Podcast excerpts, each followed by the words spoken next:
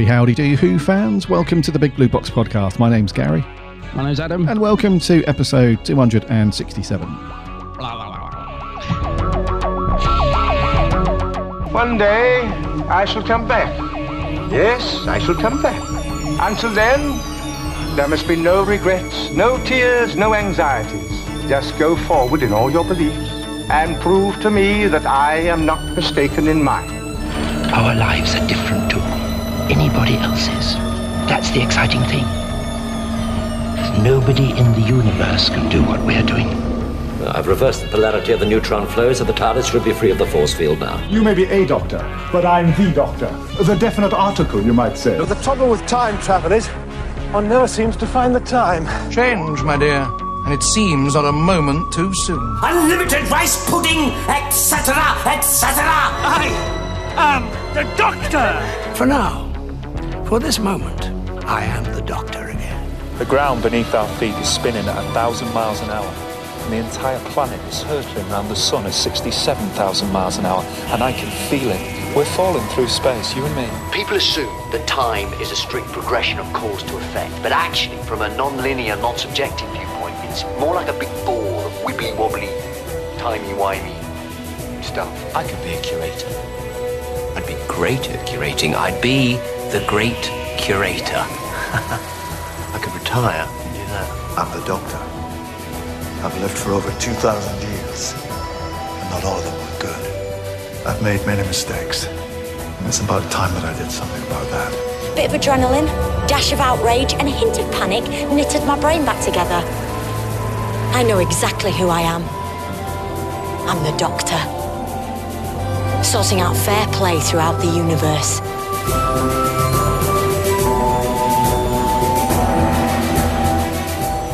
Howdy do, Who fans? Hope you're all keeping well, keeping safe and healthy.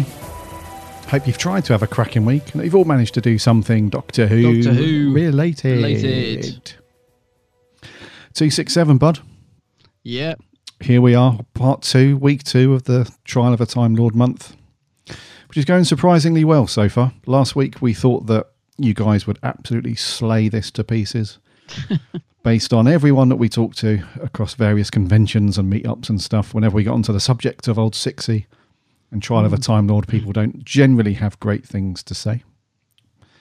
But then you guys came through with some pretty high scores, actually, and a lot of love for this one. Yeah, there's a lot of love for old 60. Yes. So we'll see what you guys think later on when we get onto our review of, of Mindwarp. Mind Warp. Yeah. You're going to be doing some silly impressions later. I think people will be expecting it. I think people are sick of it now, mate. I think people, because one of the criticisms that is generally laid upon the few stories featuring Sil is just how annoying his voice is after about two seconds and all that stuff. So I think if I start doing it, people are going to be like, nah, screw this. Let's go and find a different Doctor Who podcast, shall we? I'm sure Sil's got a big fan, um, fan base out there somewhere. I'm sure That's your lot. That's your lot your- for that. that's it. Yeah. Uh, so cool. Cool. What have you been up to, bud? Anything Doctor Who related? Doctor Who related? Yeah, I've had a fairly good week, Doctor Who wise, actually. Um, been reading the interview between RTD and the Moth in the latest Doctor Who mag because I, I was getting worried. I thought it got lost because it, it was a bit late arriving um, this month. But uh, yeah, that's really good. It's great to have those two together. I love. Uh, I know I keep saying this. I love the fact that they're both still on Twitter. And the Moth did tweet the other day that he was hoping that they might actually make it to the cover of the magazine, being as it was an interview between the two of them, but sadly not. It's a picture of um, Tennant and Matt on the front, which is cool. So I've been reading that. That's really good. Um, I've been blitzing my way through the season 14 set. Um, just loving that. I've watched all the Behind the Sofas now. Um, and I watched the Philip Hinchcliffe interview with Oh, cool. Matthew Sweet, which is just over an hour long. That was really good as well. Um, one of the, I tell you, there's a little. Uh, obviously, I've watched the Sarah Jane thing. I think I said this last week. Can't remember, but I obviously watched the Sarah Jane thing, which obliterated me. Brilliant. But there's a little hidden gem on this um, Blu-ray. Really nice feature. So there was a documentary made back in the day. I think it's called Who's Doctor Who or something like that. which is the sort of famous clip where you see Tom Baker and Deep Roy rehearsing in the, you know, uh, rehearsal room and stuff like that. And it's you know it often gets sort of used in little segments in different documentaries, but this is the original full thing. And they've done it, which is a, it's a brilliant documentary actually, really good stuff on that.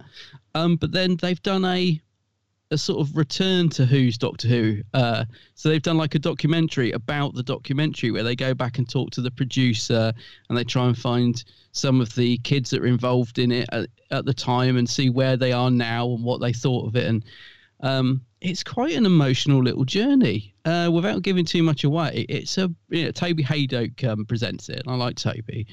Um, but yeah, without saying too much, because I, I, think I'd like people to sort of discover themselves. I don't want to sort of ruin it, but it's a real great little hidden gem because I sort of knew about most of the features on this set, and I was looking forward to watching them, like the Sarah Jane and stuff. I couldn't wait to get that on. Um, but then I was like, "What's this? Who's Doctor Who Return? Then what's this about?" Um, really good, really, really, really good. So I, I don't know how much of the if you had a chance to get into your set yet. I know yours arrived last week, didn't it? Yeah, so I've watched the the Matt Sweet interview and I've watched the behind the sofas. Yeah, because they're some of the most entertaining parts of the of the thing. But I'm saving the Sarah Jane thing because I didn't yeah. have time to smash into that. I thought if I watch it now, I'm going to fall asleep halfway through, and that won't be fair. Mm. So uh, that's been postponed to this weekend. These these new documentaries are just brilliant. I think they're worth buying for the sets alone. I mean, I'm thinking about. I was talking to you know Matt Rowney from the Who Addicts because he's just bought all the sets, and I was saying to him, you've got some real gems to watch because like on the season 18 you had the JNT documentary which was oh, just brilliant you've got the at home with Waterhouse whatever it's called the Matthew Waterhouse little thing with uh, Toby Hadoke, which was hilarious. Um, so much good stuff on these sets, but um, yeah, really, really enjoyed that. Uh, the only other thing I've been doing, um, I finally cracked open the Christopher Eccleston biography. Now I've had this for a while. I went to a a signing back when it was released. It's been sat on my shelf and been really sort of looking forward to watching it, but uh, to reading it. I mean, um, but obviously I won't start a book until I finish a book. So I just finished reading um, what was it? The Ace at Childhood's End. Finished that, really enjoyed it. So I thought, right, next book, what shall I go for? Let's let's let's crack open that Eccleston biography. And I'm about seven or eight chapters in, and really really enjoying that. Really enjoying it. Um, I should have looked at the title though, because I was about three chapters in, and I kept thinking, God, he's talking about his dad a lot. I hope he, you know, if he, uh, if he sort of talks about other stuff. And then I realised it's isn't it called something like the, the, the, way my dad shaped my life or something? The bones of my father, his, I think it's. Yeah, like I was thinking, oh, you Wally. Of course, he's so he's, obviously his dad is is going to run all the way through his book, which is now I've got into it. It's really really good. So I'm really enjoying that. But yeah, I should have taken more note of the actual title of the book because I kept thinking, "God, chapter three, and he's still going on about his dad." But yeah, yeah, I'm really enjoying that so far. Um, really enjoying that. And finally, the other thing that I've done this week, uh, which I did yesterday. So before we started recording, I was telling you how bored I was yesterday that I started cleaning out all the rubbish in our um, cupboard in our so been doing clearing out. So I thought I need something to listen to, and I downloaded um, the new uh, Big Finish audio, uh, Shadow of the Sun. This is the fourth Doctor one that they recorded oh, yeah. in lockdown. It was released yesterday. And I thought, oh, that's perfect. Absolutely perfect. Because I was rattling around the house, bored to death. I thought, right, yeah, I'll sort out all that stuff I've been meaning to do. Get that audio on. Great. And um, really enjoyed that as well. It's uh, just over an hour long, I think it was. Um, you wouldn't know that they've recorded it in lockdown. I mean, the quality it's not like it's it's not like Skype when we sometimes record. It keeps cracking up, and it, uh, uh, uh, it, there's none of that. It sounds really professional. You you I don't think you'd know that it was done in lockdown. And there's a nice little ten minute sort of making off at the end where Tom's um, talking about stupid people going out when they should be in lockdown and stuff. Uh, very entertaining, very good, and it's one of those stories as well because we liked the synopsis when we read it out, didn't we? It's uh, one yeah, of those. Yeah. It sounds quite fun. It's a fun concept. It's one of those stories that starts off quite light and fluffy, and I thought, oh yeah, this is, you know, this is going to be a slightly silly story, a bit more fun, you know, not, but it has a, a very dark side to it.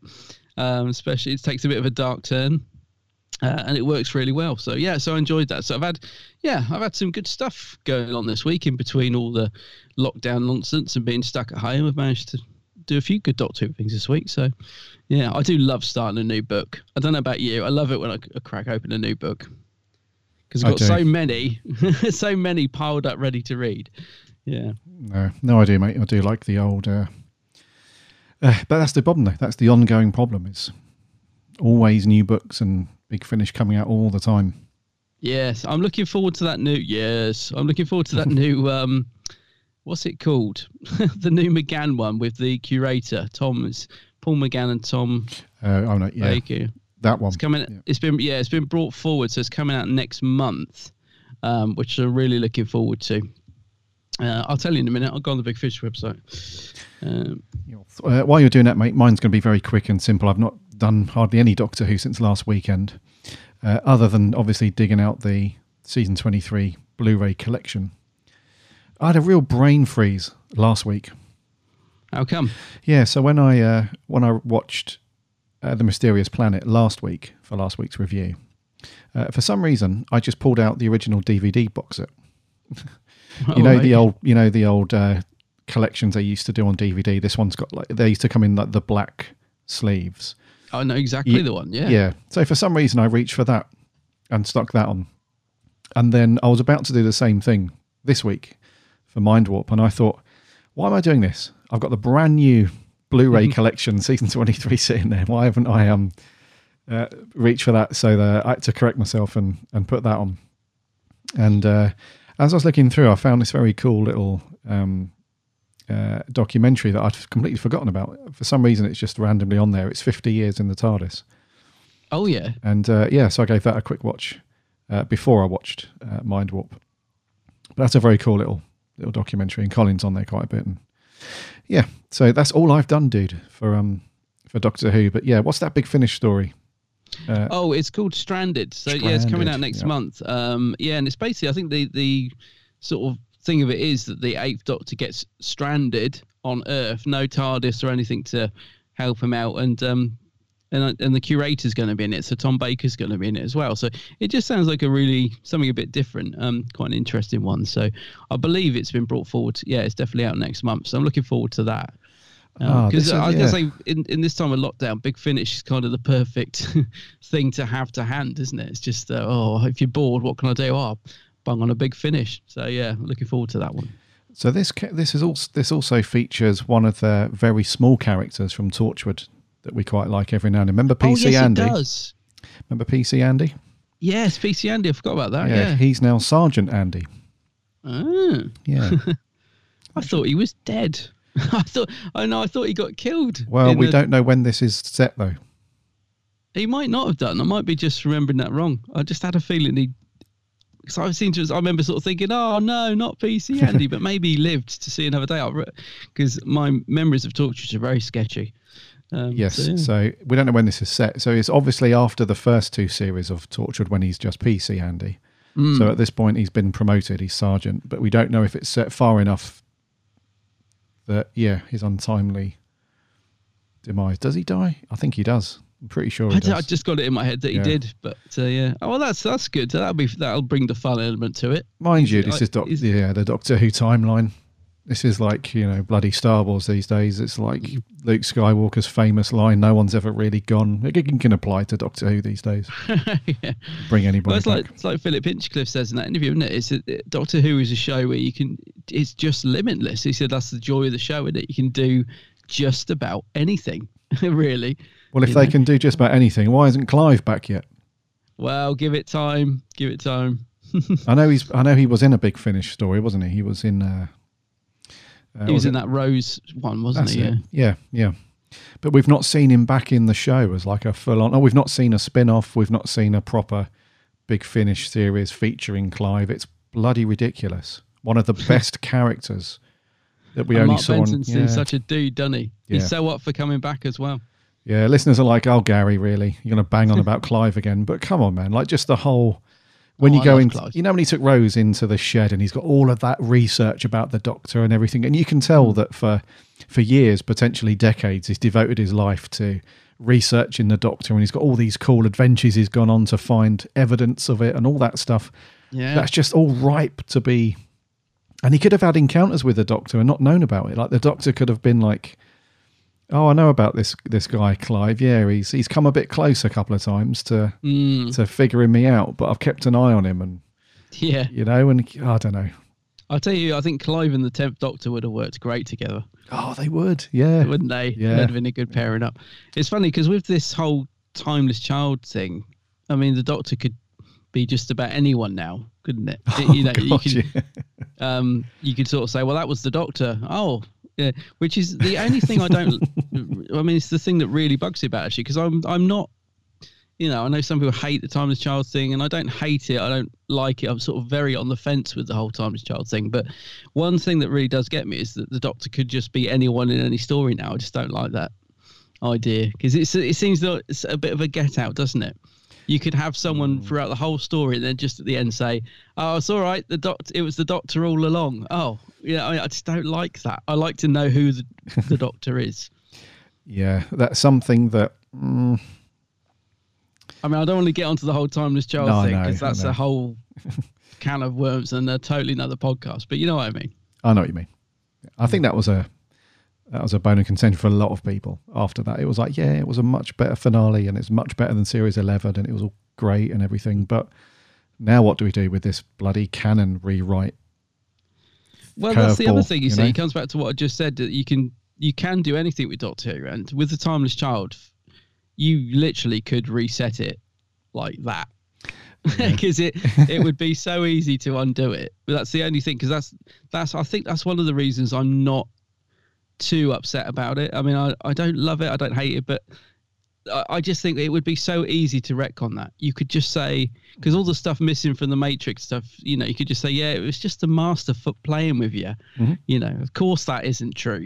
It's so easy to undo. So if you don't like the Times Child thing, or if you're a bit like me, where you're a bit like unsure about it, in the back of your head, just have that in your mind. It, Yeah. it it's very very easily undone. So I I know Chibbers would hate it, but imagine the next showrunner coming in and being like, right, first thing we're doing is changing that. we're getting rid of that. you know, a bit like um, Moffat with the Time War. Right, we're going we we're going to dive into the Time War and totally change that. So it's very easily undone, I think, unless Chibbers really goes into it in series thirteen, and then we are bleeped. But uh, I, you know, I don't think he will. I doubt it. Yeah, it also feels like a little bit of a long-term plan thing as well. So, yeah, it does. Well, he didn't he say he had a five-year plan or so when he took over? Yeah, but I'm say, thinking "Oh, longer than that though. Yeah. Oh, I see. Yeah. I'm thinking like the long game, like when he's having meetings with the execs at the Beeb and stuff. Yeah. Maybe one of the things that's come up in conversation a lot is, look, we're going to run into a problem at the end of the, I don't know, whenever it's going to be really. When we get to another 12th Doctor, we're going to run into exactly the same problem that we had previously, which he only has 12 regens. So Mm. how are we going to do a reset button at that time? People are going to get pretty miffed off if we keep just hitting the reset button. So let's just make this endless stream of, uh, well, let's just make the Doctor um, eternal. Mm. Let's just give him like unlimited, or give them, sorry, unlimited regens, and that solves that problem very nicely. That way we can, you know, we don't have to worry about that number 12 anymore. We can just keep going and going and going and going, and, and it's all good. So maybe that was like part of the, the very long game thing. Maybe I do think that takes the danger out of things, though. Because if you think the Doctor's only got can only regenerate so many times, then you think, oh, you know, if he gets killed, he's it's like a cat losing a life, isn't it? Whereas now it's like, oh, well, it doesn't matter because he's got infinite lives and Yes. just keep shooting Yep. him. It's a bit like Jack, isn't it? He'll just keep bit, coming yeah. back. Don't worry about it. So Yeah. it does take away the danger element a bit uh, to me. It's funny. Sometimes I just lie there in bed thinking about the timeless child, and I I'm so conflicted about it. I, yeah. Anyway, we must mustn't go down that route because I literally we could. It'll take up the whole podcast, and we're here to review Mindwarp. Uh, so- exactly. Yes. Yeah. Um, before we get on to that, though, and before we haven't got any news, by the way, this week, it's just a couple of bits of upcoming merch to talk through. But until we get onto that stuff, uh, thank you very much for listening to the show as always. But make sure you are subscribed. So just do a, a search for us on whatever podcast app you listen to podcasts on. We'd love you as a subscriber. That way you don't miss a show and it lands every Friday morning. We're on the socials too Instagram, Twitter, and Facebook. So give us a like and a follow over there or head over to the website. It's got links to all of those things over there Plus, you can uh, listen to all the shows and uh, yeah, link off to the podcast apps and, and all that stuff. Uh, so, shall we uh, see what old Tat's got? Yeah, get old Tan. See what he's got. Merch corner. Merch corner. Merch corner. It's a bit rubbish, but it's pretty. It's very pretty. Well, there you are, young man. What do you think of that now, eh? A Viking helmet. I know, it's on the telly. It's everywhere. I don't know whether to be impressed or disgusted. I work in a shop now, here to help. Just before you kick off the, the thing, my partner is Chinese, watches um, this Chinese game show, which is a bit like The Voice, except that they instead of singing, they have to do a an emotional speech, and the most emotional and best speech is the winning thing. But uh, the reason I mention this is because I was watching. I mean, I never watch it because I can't understand it. Obviously, I'm just like, what are they on about? Um, um, but the other day, I was sort of, it was on in the background, and he was loving it, and I was on the computer doing something, and I just heard dun dun dun dun dun dun and I was like, what? They use that music on that quiz show for like the little in between bits. So every time an act finishes or starts, it goes dun dun dun dun dun dun dun, and I was like, are they allowed to use that music? Is it the same same notes, everything? Same exactly it's the same? it's exactly the same. Oh dear. It's the I am the doctor thing. I'm thinking, how are they allowed to use that? But it was just so funny because I was, you know, obviously just sort of ch- heard it in the background and was like, "What are you watching?" Hmm. Yeah, I don't know. I, I don't know. I hope Murray knows. I, was don't even know what the show's a- called. Obviously, it's just some thing that he gets on his Chinese TV. I don't know. well, we assume that that Doctor Who is trademarked and all of the properties associated, so all of the soundtracks, everything is Wow. copywritten and all that stuff. So There's no mistake in that theme, Hmm. and I've I've heard it a couple of times now when- when it's been on. oh dear. But it just it's just so weird to hear it on the. It's the whole show looks like The Voice, you know, the the, the Yeah, yeah. TV talent show. It looks like that, and they come on and do a speech, but in between every bit it goes dun dun dun dun dun dun. dun. Well, maybe the the guy who was doing the music was completely wasted when they said, "Look, we really need the little soundbite that we're going to have to play between things." Actually, it's the it's the um, it's the I'm the Doctor bit. It's the it's the same thing in it. It's just a yeah, variation. yeah. Yeah, yeah. It's that. Yeah. Maybe he was Yeah, wasted. exactly, yeah, yeah. And they were, he was like, "Yeah, I got this covered," and he's a Doctor Who fan. That's that's the thing he was listening to on Spotify at the time when he had like Yeah. when he was ten bottles in, and he was like, "Yeah, go on, have that just for a crack. I'm leaving tomorrow anyway." Yeah, they're ringing about. You got that theme done yet? Oh yeah, I've got it. Hang on, I'm just sending it over now. Oh, I dear. am- yeah, I have to keep an eye on that. I will. Yeah, I have to, I have to keep an eye on it. Yep. Uh, Anyway, right. back to the merch. Back What's to the merch. Tat got? Right, so he has very unceremoniously, as always, just tossed over a couple of things and walked out, or wheeled out, should I say? Wheeled out. Yeah. And uh, yeah, so we've got two two books on the horizon. So we spoke about this big multi-medium, multi-crossover thing uh, a few weeks ago, which is the uh, Time Lord Victorious stuff, which is going to tell the story of. Um, uh, I think they're going to go back in time, like way back in time to like near the, the beginning of the universe, and uh, even around the story of the Eternals and when they were younger and all that, all that jazz. So to kick off the the thing, they're going to release two novels, which are due out in. Uh, one is in October. Uh, so so the first one that's out in October is called uh, "The Knight, the Fool, and the Dead," uh, which is written by Steve Cole. And the knight is spelt with a K, by the way. It's not like nighttime, bedtime. It's like silver armor and sword. Night. You get what I mean. Uh, so anyway, the um the drivel that's come with this one is uh, we live forever, barring accidents, just like everyone else in the universe. Uh, the Doctor travels back to the ancient days, an era where life flourishes and death is barely known. Uh, then come the Kotara, uh, the Kotara, uh, creatures who spread through the cosmos dispensing mortality. They judge each and every species and decree its allotted time to live. For the first time, living things know the fear of ending, and they will go to any lengths to escape the grim new spectre, death. Mm. The Doctor is an old hand at cheating death. Now, at last, he can stop it at the source.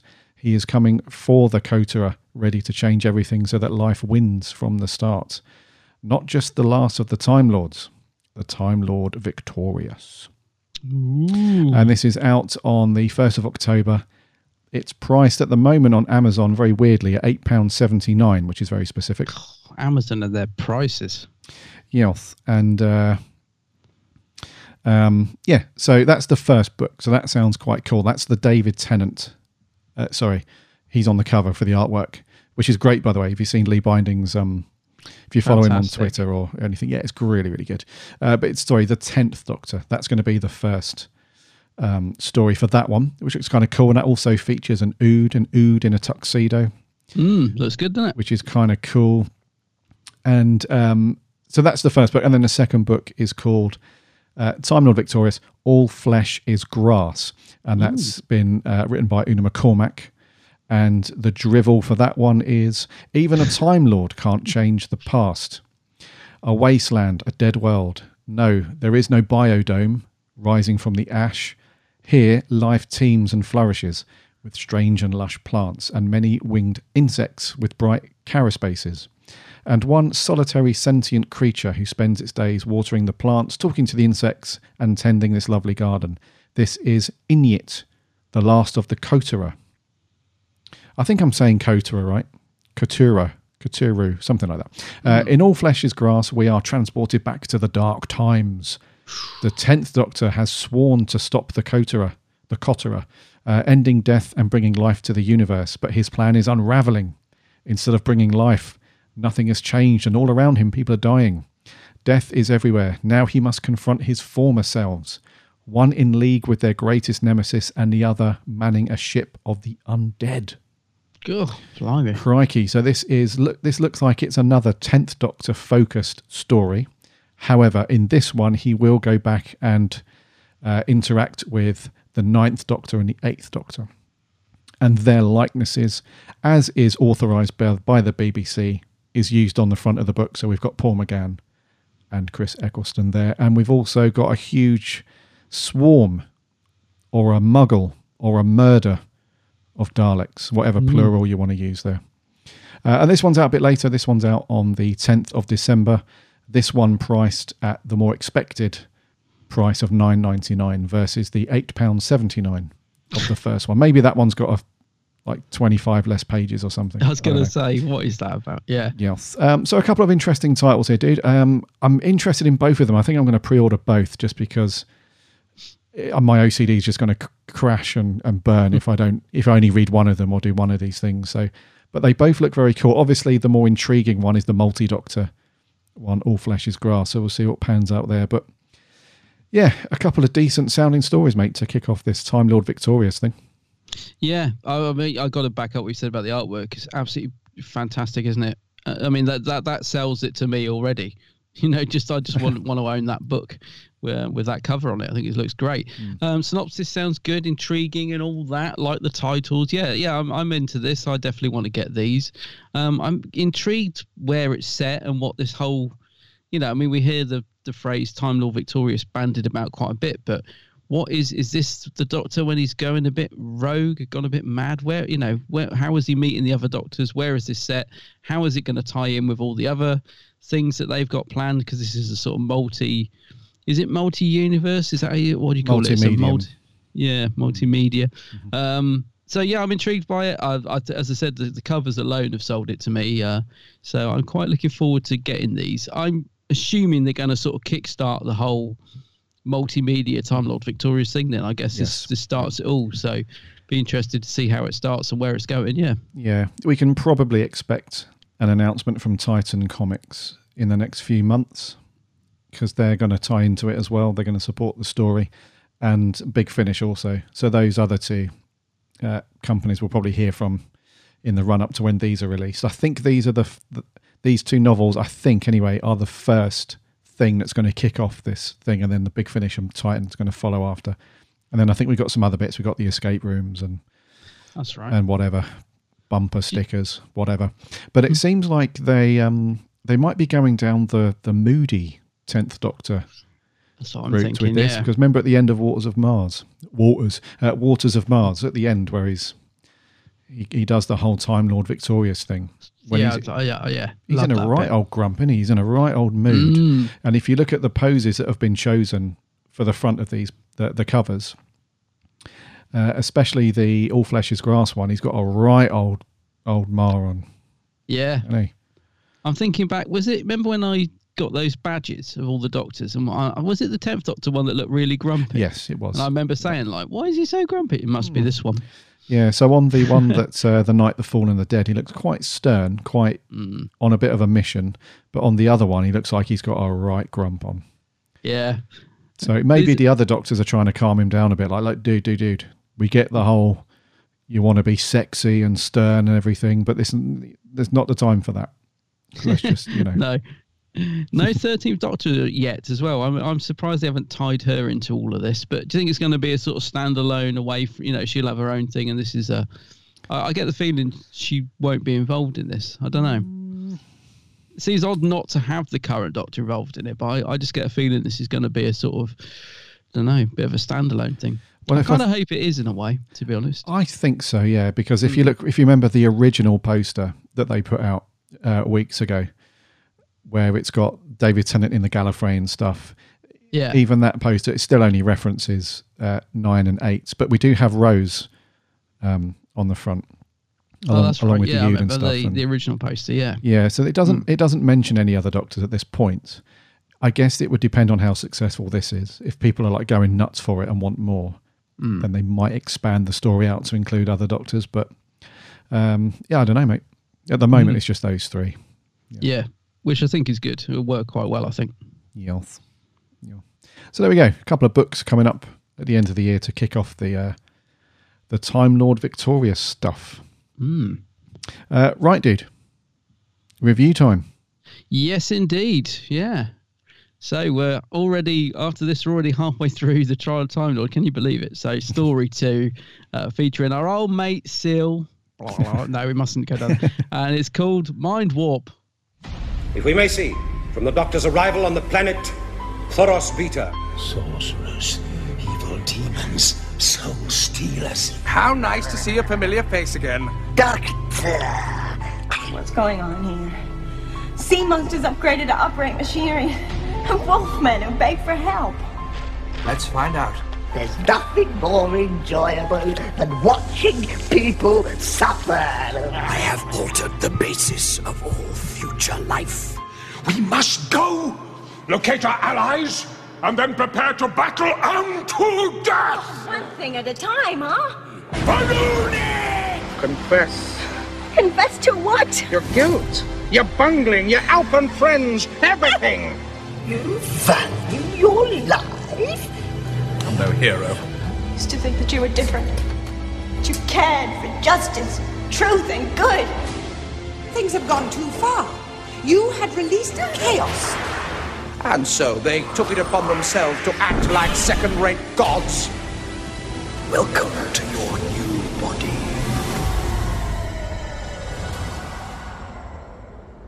Wow. Wow, that was a belter of a trailer. Mm. That was from our old mate Reese, Gallifrey Ah. Forever 97. I think that's his YouTube channel. Yes. Yeah. He also put this together for the BFI screening that you guys went to. Yeah, that's right. I remember they gave me a little shout out at the start. Brilliant. Yes. Nice one, Reese. I pinched that. Didn't ask you permission as usual. So, uh, um, yeah, thank you for. Uh, if you have got a problem, I'm being serious. If you've got a problem, dude, then uh, we have lawyers on standby to uh, to rectify that. But I'm We just have a joking. Reese is a very BFI car park. he's a very cool guy, Reese. He's a good friend of ours, and uh, I'm sure he won't mind. Um, yeah, what a cracking trailer from Reese. Um, uh, so right, Ah, Jesus Christ, uh, Mindwarp was released on the fourth of October until the 24th, 23rd to 25th of October. It's four parts. Uh, as was the case throughout season 23. It was written by Phil Martin, directed by Ron Jones, overseen by Eric Saward. Uh, it's Colin Baker and Nicola Bryant, as uh, is the case throughout all of this, and it's got uh, again a, a, a fairly sizable um, uh, supporting cast. And uh, the kind of rough plot for this one is the trial is obviously continuing uh, that we we left uh, back in the mysterious planet, and more evidence is now presented, uh, showing this time uh, from the Doctor's most recent adventure. He kind of gets plucked out of this one, and that's where we are in the timeline. So about, um, yeah, I'd probably say about three quarters of the way through, they pluck him out of this, and uh, we had the the red dwarf moment where he ends up at the Council of the Time Lords. Um, and this one features his old one of his old enemies, Sil, and there's a bunch of scientists doing sort of unethical experiments, and they're trying to prolong the life of Sil's boss, actually Kiv, and the uh, there's a there's a few sort of weird happenings with the Doctor's memory and acting out of character and so on. Uh, yes, and then it so, so this one is set basically just before the trial begins. So in the mysterious planet, that was one of his previous adventures that the Valeyard just decided to to pick out and try and manipulate this one's sort of current uh, timeline for where we are. Uh, right then, dude, what you got on this one? Mindwarp. Yeah. Um.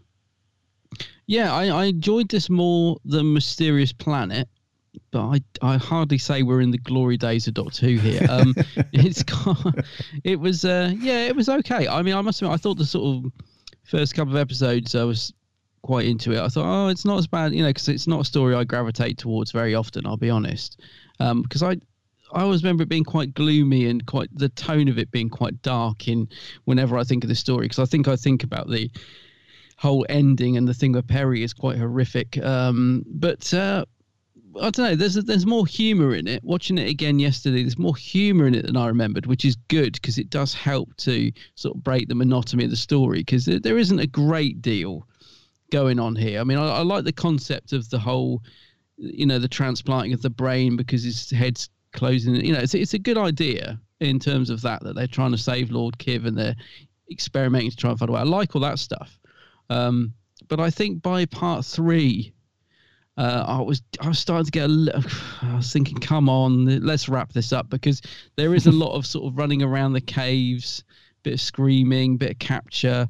Um, but the, the plus side of it is I like all the stuff where you're not quite sure if the doctor's turned traitor or not. You know he hasn't, but there is that element where Colin seems to be sort of um, he does seem to be quite into what he's doing. You sort of think, oh, I think the doctor's actually quite enjoying uh, helping out on this to try and find a way to do it. So it gave it a new dynamic, basically. Having the doctor sort of turn traitor in uh, in brackets, um, it does give the story a, a, new dynamic, and it was enough to keep me entertained all the way through. So while I don't think it's a classic, um, I did think it was decent. Um, you know, it wasn't. I didn't find it. Uh, a bad story. I just it's another one where I just think it's a little bit average. Um, but it was certainly more entertaining, I thought, than Mysterious Planet. Um, there was, yeah, some good humor bits in it. I do love that. What race is Sil? Because there's a there's a sort of grumpy version of Sil in a cave that keeps telling Brian Blessed not to shout. I mean, scenes like that I thought were very fun and much needed in a story that's kind of grim like this. So there were you know what I mean? There was that guy Yeah. who was like, "Oh, please stop him shouting" and all that sort of stuff. I thought they were that was quite funny. Yeah. So I think they're the mentor. Their species. It's called the mentors. Oh, okay, that's fine. yeah. Yeah. and I like the relationship between Kiv and and um, Sil as well because Kiv's just an absolute git, isn't He's he? a I mean, savage. Yeah. He's a savage, and and Sil just sucks up to him all the way through because he's just scared to death of being, you know, uh, killed by him basically because Mm-hmm. he's got no respect at all for Sil. Has he? He's just like, if anything happens to me, I've given orders you're to die. And Sil's like, oh my god. So that was a fun. I mean, I thought those two together again brought a bit of fun to this kind of bleak story. Um, I did I did like the interaction between Kiv and Sil. I thought that was quite funny. It's played for sort of humour as well. It's uh, it's dark, but it's a it's a dark humour, but it does I think it does work quite well. So, yeah. So there was there was quite a few bits in there I did enjoy like that. Um, as I said, certainly not bad, but maybe not great. Just kind of in the middle on this one again. But yeah, it's all right. What about you? I get the feeling you're not a fan of this. I just just get the feeling you didn't it didn't do much for you this one. No, it doesn't do this much for me. This one, mate. I'll be honest with you. Mm. I much prefer. This is going to sound weird, but I I preferred the Mysterious Planet. Really, that that, that does surprise me. Actually, I thought you'd like this one more. Yeah. Do you know what? With this one, I just find it to be.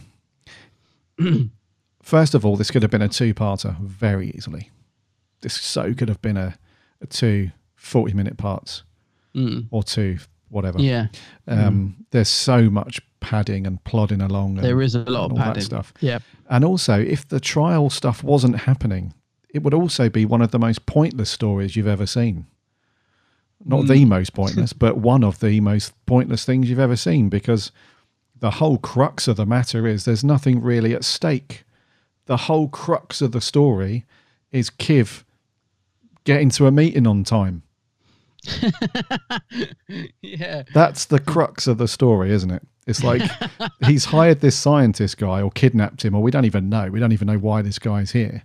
He's hmm. kidnapped this scientist guy on like th- with the threat of death if ever anything happens to him to hmm. put his mind basically he's too intelligent for his own skull it seems like he's got these headaches and everything and his brain's expanding and his body's not coping so he's hired this guy to transplant his thoughts and uh, and his his mind into another body um, just because he wants to get to a business meeting to make sure he can make the right decisions it's like it's completely like it, so when I, well, as soon as I watched this one, when I got the DVD set anyway years ago, and I first watched it, that's the and I had exactly the same thought when I watched it yesterday as well. The first thing when I finished watching it was, what was the bloody point of all of that? If you take the Valeyard trial stuff away for a second, it's like frickin' hell. They they could have had a bit more at stake in order to take down or or stop Kiv and Sil and stuff. It's just uh, uh, that really does it for me, dude. It's like they they haven't got any grand plans to like take over the planet. They haven't got any grand plans to try and get some enormous power that's going to make them powerful or anything like that. They just want to sit around eating bloody jelly, Yeah. eating jelly, The and jelly, then yeah. uh, having a meeting with one of the worst, worst head puppet mask things I've ever seen in Doctor Who. Was that a repainted Terra? Uh, oh, how do you say it from Visitation? Terra I'm sure that's in. Terra, yeah, I'm sure that's from Visitation. I Just don't know, painted mate.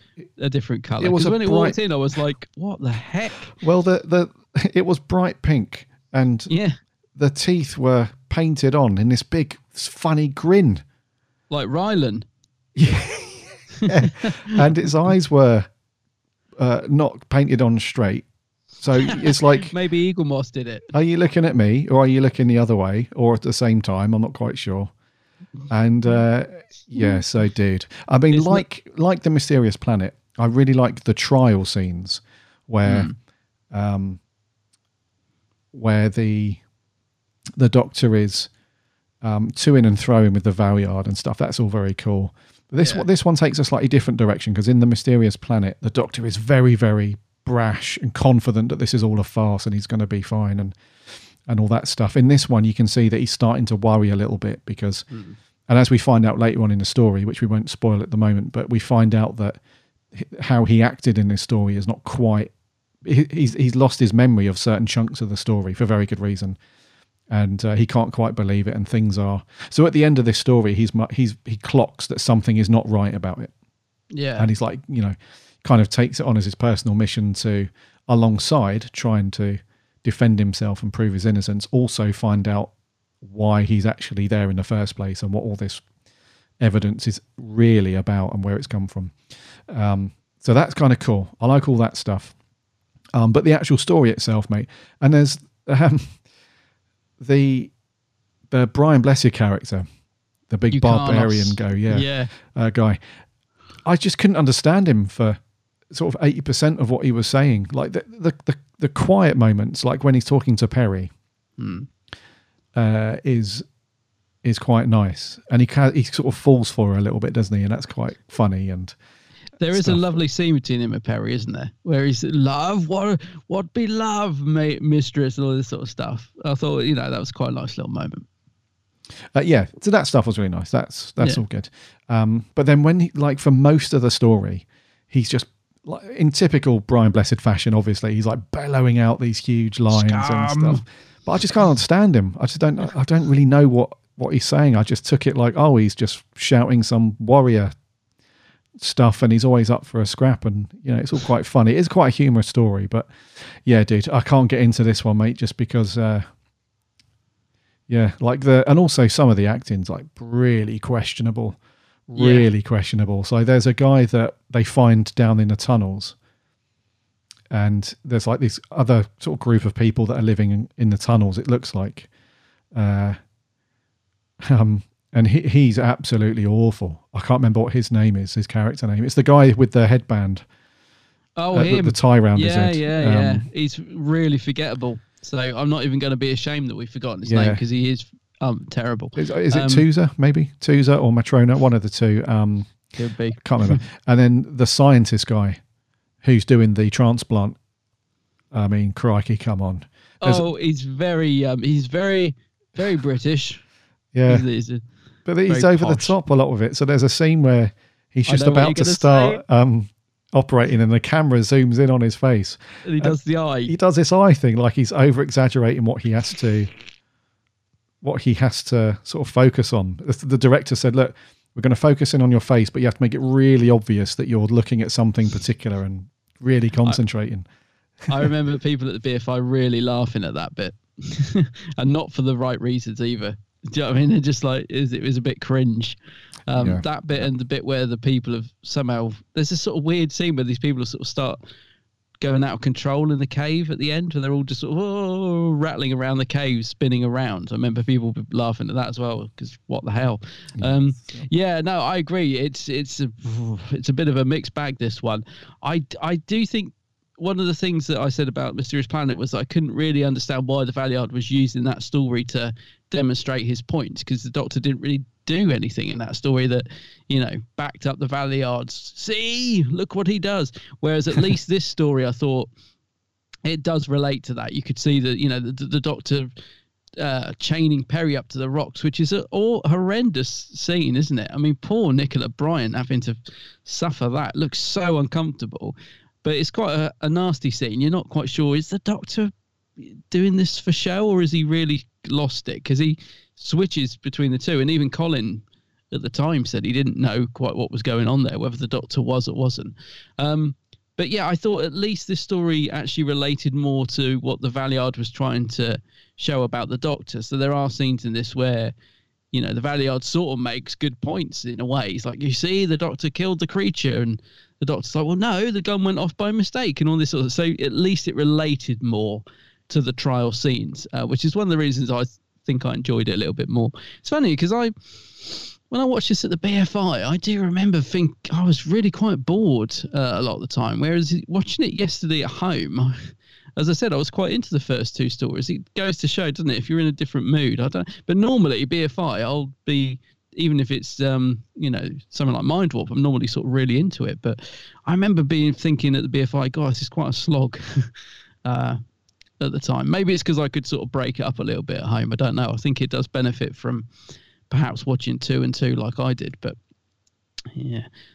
But yeah, you know what I mean about yeah. the trial scenes. Yeah, So I think they, they, they did relate more, and I I liked the trial scenes. I agree with you. It was good to see the Doctor going from sort of bombastic confidence to like questioning. Because I liked it when Colin, uh, the Doctor, was like, I don't. I don't remember what happened. I don't remember what's going on in the Valeyards. Well, you, you will. You've got a shot coming, and all this. I thought it added a little bit of tension to what was going on, so that was good. And they get rid of the whole, the um, what's she called? The Inquisitor soon slaps Colin down, doesn't it? Because right at the start, he's like, "The brickyard here," and she's like, "Right, we'll we'll put an end to this straight away. He's not the brickyard, the knackers yard, the whatever yard anymore."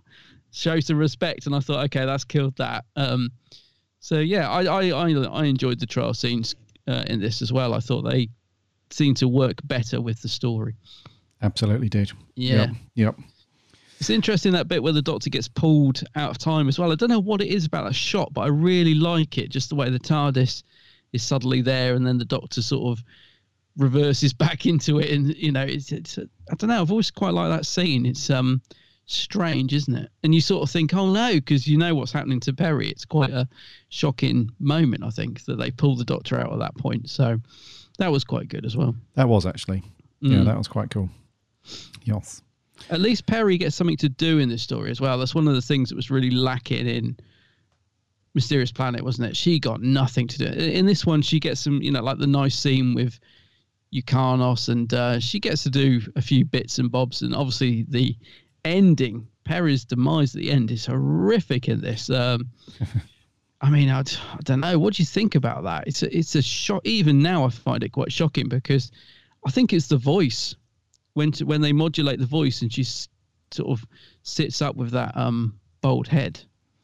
It's quite shocking. I think Oh even yeah, now. yeah, that voice and stuff. Yeah, it's been overdubbed, hasn't it, by Kiv? The, the It sounds like the um Exorcist, doesn't it? It does a bit. Yeah, it's quite creepy. Mm. Yeah. Do you think it's a good exit for Peri though? I've never liked it. I know that they kind of retcon it later on. Sorry, spoilers. I know they, they do a dreadful retcon later, but we'll talk about that when we get to it. But um, I've never liked this exit for Peri. I know she wanted it. I know I know Nicola Bryant said, you know, she wanted to go out in a shocking manner, and it certainly is. But um, I, I don't like it. I find it a bit sadistic. Yeah, no, I read you. It's um, it's an interesting way to go. it's certainly um, you know, it, it's it's better than just saying something like, "Oh, you know, thank you for traveling with me. You know, all the best." It's definitely memorable. Exactly. Yeah. Yeah. Yeah. You got a good point. It is Yeah. memorable for but sure. at the same time, yeah, I mean, it's a shame really because in this in, in the last story they could have given her a wee bit more to do, and also some one thing that does irk me a little bit is there's a little bit of a rehash of the past story really. So if you think to the Mm. mysterious planet, Peri goes off and then she gets lumped in with two prisoners, and then in this story she goes off, she gets lumped in with two, she gets lumped in with um uh, uh, what's his name? Yrcanos. Yeah, And, Yrcanos. And his mate, uh, who got turned into a, a wolf dog thing. That's horrible. That wolf dog thing. Dorf, I think his name was. Yeah, Dorf. Yeah. Uh, so yeah, so it's a kind of a rehash as well. So again, they don't really give her too much to do, and then at the end, when she does get the the mind transplant and all the rest of it, that's really not anything that she's actively doing. She's just been captured. So again, you know, Mm. it's not a huge amount for her to do. So yeah, old Peri, she doesn't really. Yeah, I mean, I much I much preferred Peri when she was with uh, Davison's doctor. So do I. Yeah. And then she's only in two stories with him. Mm. And I always think that. She just seemed to, the character didn't seem as whiny. It didn't seem. I don't know. Yeah, I don't know. I just I would have liked to have seen more of Peri and Five. Um, I know that I know they have softened the relationship between Peri and the Doctor. By this point, it's certainly better than it was. But uh, yeah, I don't know. The character's just not really there for me. Um, I, I I agree with you. I like her with Five as well. Yeah, the same. And because I think this was a little bit sort of too little, too late for Peri and and uh, the Doctor's relationship to have progressed. Because in the previous season, he was such a git to her He all was, the yeah. time. Why And- would she stay with him? I mean, exactly, God. yeah. And then in this one, he's you can tell they've written him to be a bit softer and you know a bit more likable towards her. But then it's too late; she's off. Uh, so yeah, I much prefer with Davison, but I just thought, yeah, because Davison, if you think about it, he, the Doctor goes from saving Peri's life, sacrificing himself, to strangling her about half an hour later after regenerating. It's you know she she'd have been out of there, wouldn't she? absolutely, She'd, she'd Yeah. have been like, I'm not having this. Yep. Um, Yeah. yeah. and that's also the thing with uh, some stronger companions that we've seen over the years. So people like Donna and Rose, those sorts of people, they wouldn't have had it. They wouldn't have had that at all. They God, wouldn't have put up with Donna? that. Exactly. So in a way, they should have. Actually, no, it's, that's unfair to say. In a way, it would have been nice for them to have written Peri to be a little bit stronger because she does try. She does argue back a Mm. bit, and but the thing is, she turns out to be just a bit uh, defeatist a lot of the time. She's sort of, Yes. you know, she's halfway through arguing with the doctor. He says something, and then she just sort of huffs, and she's like, "Oh, you're right, doctor." Yeah. and then we're off and then she's sad again and you know it just so but that's the thing though in this in this season and these stories these first two anyway it, you can tell that they're on the right road they it is a, a much nicer atmosphere between the two of them when they're on screen and and all that stuff it's just not enough of it Yeah, because there's scenes where they're sort of working together quite nicely when he's like, right, we're going to try the, um, what does he call it? The escape maneuver or something. When they, you know, when they sort of throw that creature over in the cave to escape and uh, of course immediately get recaptured. But yeah, there's nice scenes where they work together quite well like that. But I agree, I've always wanted to Peri to be a stronger character. I mean, it'll be no surprise to people listening to to hear me say that Big Finish did a good job of. Uh, you know, uh, of take carrying her character on and making her a lot stronger. Um, so she does get that. Uh, what did you think of um, Sil in this? Because obviously the last time we saw him, I mean, again, he was doing horrible things to Peri. He turns her into a blooming bird or something in Varos, doesn't he? I've, if I remember right. I haven't watched Varos for a while. Well, I watched it on the live stream the other night, but not properly. Um, yeah, what do you think of Sil though? I mean, he's got a, he's, he's got a new mask which is much improved. His because do you remember in Varos he's sort of flapping around. You can see it's a Yeah. yeah. mask. He- they've improved his costume in this, and I think Kiv looks pretty good as well. I think the costumes are, are pretty decent. Yeah, Um, two but what do you things though. Yeah, two things on that, mate. Uh, in the in the in the first part, um, when uh, Sil is is talking to the doctor, there's a bit where so there, there's like a round. It looks like um, you know, when you were younger and you used to put you used to have those uh, drawstring hoods, and you used to put it up over your head and then draw it really tight, so it like like Yeah. covers up most of your face. It feels like they've used something similar in like the head part of his costume, but it wasn't done up enough. So in that first scene, it's like slipping down, slipping down, and it almost covers up. It, it's, it certainly covers up one of his eyes. Yeah. and it's like resting on his on his eyelid on the other eye. So as he's trying to like be really serious and and shouty at the doctor, is i i his costume's like falling. That's the only time it does it. I Now I, think they picked that. up on I it. Yeah, it, yeah. Yeah. I think they picked up on it um, after that because it's like firmly in place for the rest of the story. But I do agree with you though; it does look better than when we saw him last. It just yeah, there's no flaky bits and falling off bits, and uh, and the only thing that was funny about when they um because this is their home planet, right? Or not their home planet, but this is where the mentors think are it's their from. home planet. Yeah, yeah. Yeah. Uh, so uh, uh, Thoros beta. Yeah. So there's like another species of these things, isn't there? Like the the beige brownie looking ones, and it's Mm. really funny when when the scientist guy um, uh, is looking around uh, Crozier. He's like explaining the new body, and he picks up the tail, and he's like, "Look, this this species has uh, not evolved yet, and has lost its stinger." And at the end, it's like this big rubbery, wobbly Yeah. at the end. It looks like a Swiss roll, and he's just like wobbling it around, like, "Yeah, dangerous thing, this stinger," and he's like wobbling it around. And I thought they were going to use that later on. I thought that Kid I was going to use the stinger on somebody, and They and should have, stuff, yeah. but it was funny though. But uh, having said that, the the costumes overall uh, were not too bad for the for the mentors because there's another character that we see later on. He's just sort of chilled out in the pool by I the like prison cells, yeah. and he just wants a bit of peace and quiet and stuff. And his costumes again, it's it's very good and. and stuff, I love that so- bit where he's like, "Thank you," and the, he's like, "What for? For saving your for sparing your life?" He's like, "No, for not shouting." He's speaking for all of us then. There, Exactly. Yeah. yeah. Yeah, what, so- what do you think of the character? I mean, Sil is similar to how he was in Varos, but they he's definitely more humorous in this, isn't he? He's a he's sort of quite gruesome and grotesque in Varos, and in this he's still gruesome and grotesque, but he's also quite comical in his scenes, like when he's creeping up to Kiv, he's like, "Oh, master," and all. You know, he's all yeah. Is it is a bit more comedy to his performance in this, but what do you think to Sil and Kiv as a you Uh, know, as a pairing on screen. I mean, I quite like Kiv. Um, what's his name? The actor from the young ones, uh, Christopher Ryan. Chris he goes on yeah. to be a Sontaran, doesn't he? Yeah. Um, I thought he was playing it again quite comedic, but sort of not without being over the top. I quite liked him as Kiv. Um, I, I thought they were quite funny together, those two. But what did you think? I do think, yeah, I- I'm undecided on Sil still. Yeah, okay. Yeah, just because. uh. Yeah, no, he's he's cool. He's he's funny, but the problem with Sil is that uh, I don't know the the the way he's written is very good, but it's just I don't know Nabil Shaban, just the way he delivers his lines. I don't know. I just it just irks me after a little while. Like I can, Oh, put, okay. he's he's one of those characters that I find very cool, but only in small doses. So I'm with you. Yeah, Yeah. so I can put up with it for an episode, and then after that, it's just and like the treatment that they put on the voice track and and that stuff. It, it's funny, but uh, but for me, Kiv was just brilliant in this.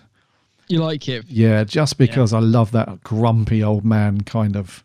Mm. You, you can tell that he's just had enough of everyone Yeah. throughout the story. He's got to that point where he's he's just had it. He's he's had enough of Sil banging on in his ear. He's had enough of the the experiments and stuff. He just wants his new body, so he can just go and have a sit down. Excuse the pun, and um, you know, have his meetings and have a bit of jelly. That's that's all he wants to do, and he's Yeah. just got this constant like. To him, it probably feels like a fly buzzing around his head all the time with Sil just banging on and both are so glad that you're alive. all that lot. And you can tell in his face, he's just rolling his eyes like, oh, God, you're here, are you? So I really love how his character was. One of the best things for me in the story was just how brilliantly um, uh, just can't be bothered attitude of Kiv and just this frustration that he's got all these imbeciles around him. He just wants his body, just do that. And the frustration that builds with him and stuff. So I much preferred Kiv to Sil in this one.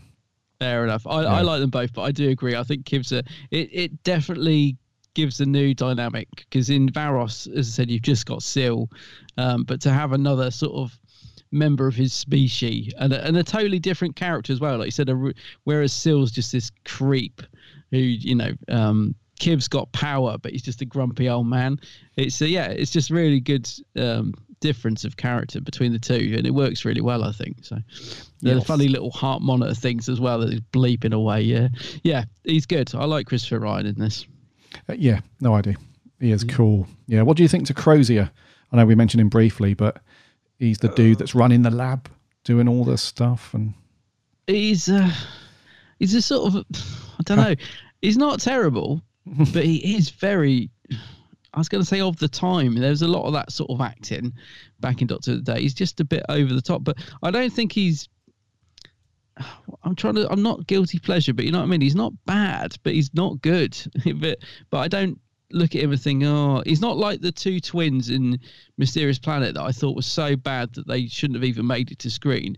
He's sort of bad in a sort of almost camp, uh, very sort of posh surgeon type way that I, I think kind of works in terms of the story. So I don't mind him. Like the bit where, the, where he does the eye, you know, like that scene you talked about earlier, made me laugh. I thought it was quite funny.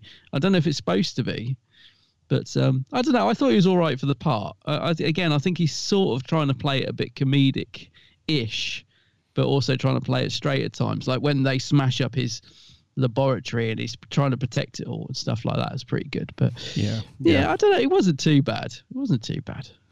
Yeah, it's uh, it's just a few scenes really. He seemed to be up and down. Like some scenes where the scenes where he was more laid back, he was fine because he he kind of came across as a bit, and also there was no. Uh, there, there didn't seem to be any panic on his side either. There was Hmm. one scene where he's talking to his assistant, and she's saying, you know, this is going to be the best experiment yet. It's going to work. And I think he just very, very calmly and lazily says something like, well, it's going to be the last one if it doesn't work. Yeah. And you just think, well, I'm pretty sure if you were faced with certain death for this failure, you're going to be a bit more into it than that, mate. Mm. So I just found him up and down. And then the scenes where he's really chewing the woodwork, that was cringe territory for me. There is a bit of cringe. There's definitely a bit of cringe. Yeah. Yeah, he was not too bad. I, I- I don't know. He was just a bit cringy in some parts, but the scenes where he was just kind of laid back and doing his thing is fine. Yeah. Yeah. I don't mind him, but he is a bit cringe. Uh, Yrcanos then. Oh, Bri- oh Brian.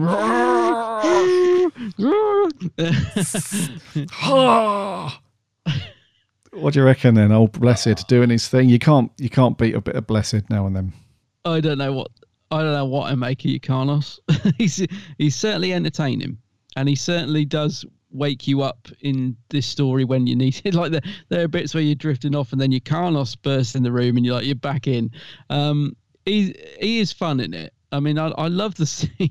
I love the scene at the start where um uh, Crozier thinks he's put him under anaesthetic and he's talking about, yes, he's a dumb creature. It'll take longer with him and all this.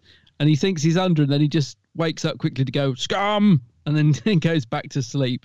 Uh, so there's fun little bits like that. But um, yeah, interesting character. I think it would be a lot less entertaining without him. That's all I'm Right, going to say. Right.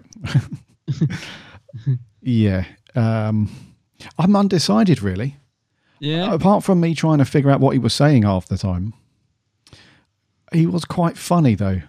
He is That's funny. I mean, he's way over the top. Of course, yeah. that- but that's just Brian Blessed, though. That's Brian Blessed, you yeah. I was what. This is going to sound really weird. The one and only time I've ever seen an episode. There was a program here in the UK years ago. Uh, I don't even know if it was that good or not, but I watched one episode of it a while ago because I was really bored and I was flicking through and I just happened to leave it on. There was a program back in the day called. Uh, it was about an antiques dealer, and he was always got schemes and scams. Lovejoy, it was called. Oh, Lovejoy, yeah. Yeah, and Brian Blessed's in one of those episodes. It's the only one I've ever seen, hmm. and even in that, where he plays just a businessman, and he has like various dodgy dealings with people and stuff, he's the same. He's exactly the same. And if you watch, like he he's he did a recent spat of adverts for some gambling thing, I think, Yeah. a year or so ago. Exactly the same. So I think with when you're going to cast Brian Blessed, you've got to be prepared just to have big, boomy, shouty stuff going on. It's what he's known for, isn't it? really? Exactly, yeah. So Mm. because of that, you kind of expect it. You're like, okay, this is this is the blessed doing his thing. But I just can't decide whether or not I can't decide whether or not he actually needed to be there. Did you just say that? No, but Did weirdly, I was similar? thinking it. It's like you read Yeah. my mind.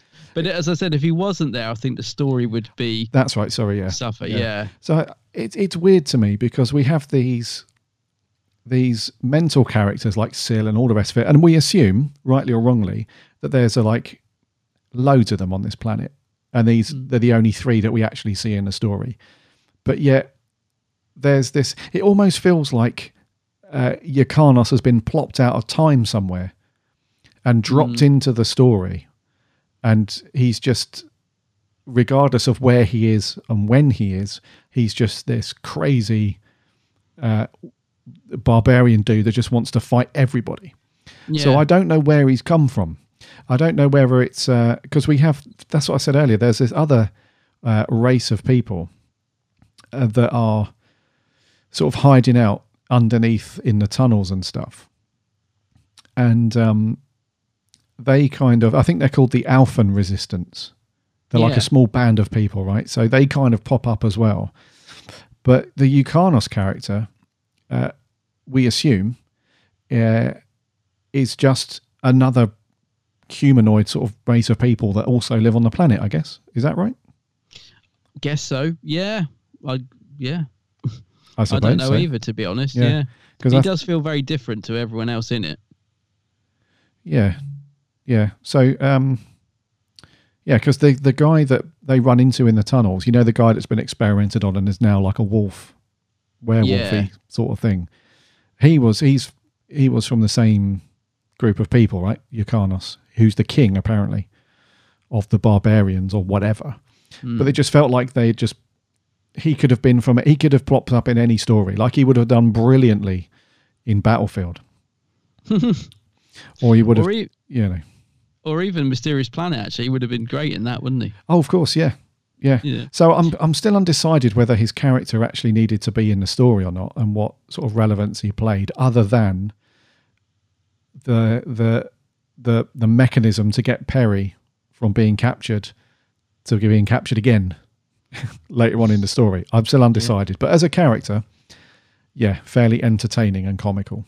Mm. I do like the I like the fact we see that the power of the Time Lords a little bit in this, where they pull the Doctor out of the, you know, they, they recall him back to Gallifrey, and also they pause time or something, don't they? I wasn't hundred percent clear what was going on there, but you know, just after they've taken the Doctor away, like um, Yrcanos sort of freezes, don't they? And then I, don't. They haven't just paused the video on the screen. I think they've sort of paused time, haven't they? And he's like, "Well, what what did you do?" He said, "Well, we had to use him to." Sort you know to finish up this mess that you've created and all this so he goes in and uh, obliterates the whole uh, palace um, so i thought that was all quite good just to see you know like the time lords can meddle and interfere and sort of do stuff like that. Oh, that was qu- quite cool.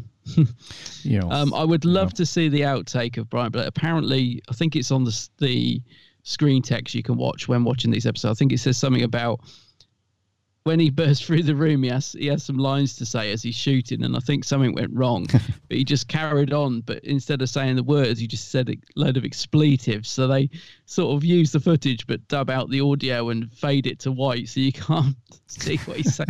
I'd love to see the uncut what the fuck? screaming and shouting and effing and blinding. Because I think because he had to wreck the place, they could probably only do it once. Um, Oh, yeah, without that- setting yeah. it all up again. So I think they were just like, oh, we'll we'll sort it out in the edit. Don't worry, Brian, it'll be fine. It'll be fine, mate. Don't Yeah. worry, yeah. So, what did you think to? Oh, actually, just a bit of um, uh, just a uh, a confirmation on this. So, uh, Yrcanos was from the planet Krontep, and his species is also called Krontep. Oh right, they're okay. a humanoid warrior species from the planet Krontep. Mm. How What's he doing ends on up- that planet? Well, I don't, I don't know. I've no idea. There's obviously been some kind of expedition somewhere, and they've grabbed. Oh, because I think in order to backfill a little bit, it sounds like they were looking for a very suitable host for Kiv, and obviously a big warrior, strong-bodied person would be a good a good He host. would have been actually. Why didn't? Oh yeah. Yeah. Well, they couldn't control him, could they? But he'd have been. He'd have been a great person to transplant Kiv's mind into, wouldn't he? Because he's strong and big, and yeah. Yeah, yeah, there we go. And they missed out there. Yeah. Uh, what do you think to the visual effects in this one? Because the opening couple of minutes are very extravagant. I think for the time, they look quite good. I do love the planet and all that. I think you can see that they've tried, and you know the filter on the planet to make it look just a little bit different from the chorus that we always see. So, although it doesn't really stand up to today's effects, I do think it's got a charm to it. I really do like the love the scene of the TARDIS landing in the water with the Saturn ring planet behind it and all that.